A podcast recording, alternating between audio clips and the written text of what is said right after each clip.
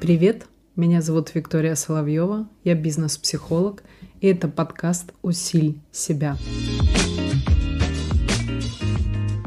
Критика. Сложное одновременно и простое понятие, но тем не менее каждый из нас живет в социуме, и большая вероятность или стопроцентная вероятность, что достаточно часто мы можем отреагировать на какую-то критику.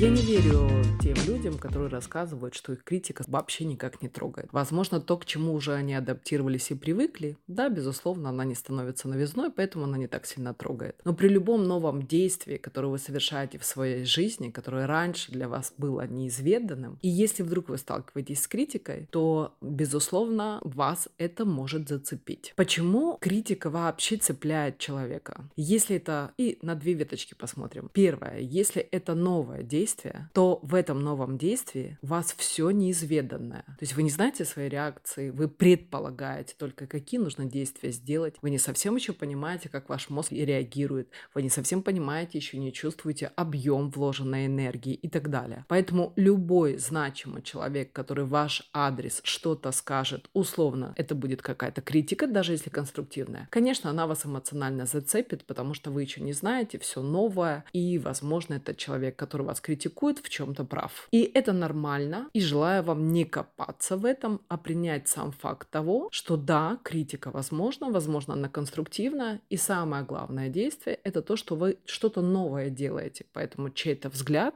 может действительно быть объективным. И второй момент. Если у вас есть склонность к тому, что вы очень болезненно относитесь к любой критике, вот кто-то что-то сказал, и как-то это вы восприняли не в положительном ключе, а как-то ищете какой-то либо подвох, либо вы чувствуете, что вы недооцененный, либо вы чувствуете, что вы такой хороший, либо идеальная картинка, которая у вас была, она начинает там рушиться. То есть какое-то вот ощущение не до. Что нужно сделать? Первое. Нужно четко понимать и не копаться в прошлом. Как минимум потому, что это было прошлое, и вы там не можете ничего изменить. Второе. Что нужно сделать и делать для того, чтобы критика не была для вас такой болезненной? Это вопрос в уверенности. Чем больше вы находите объективных, четких причин, поводов для того, чтобы подтвердить или выстроить в себе уверенность, чем больше вы ее ощущаете, тем, соответственно, критика от любого человека будет вам менее болезненна и с течением короткого времени не будет вас вообще трогать. И второй момент. Уверенность состоит из того,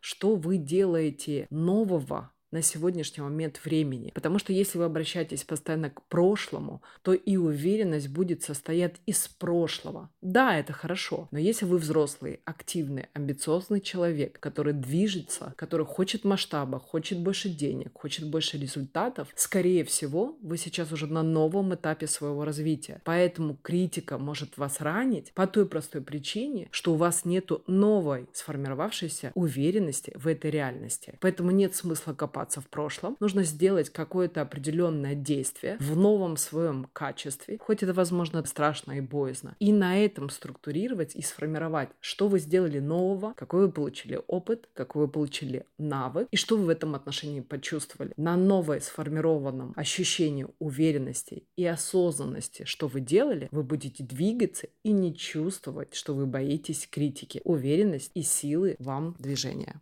Более подробно я рассказываю в своем телеграм-канале, ссылка в описании.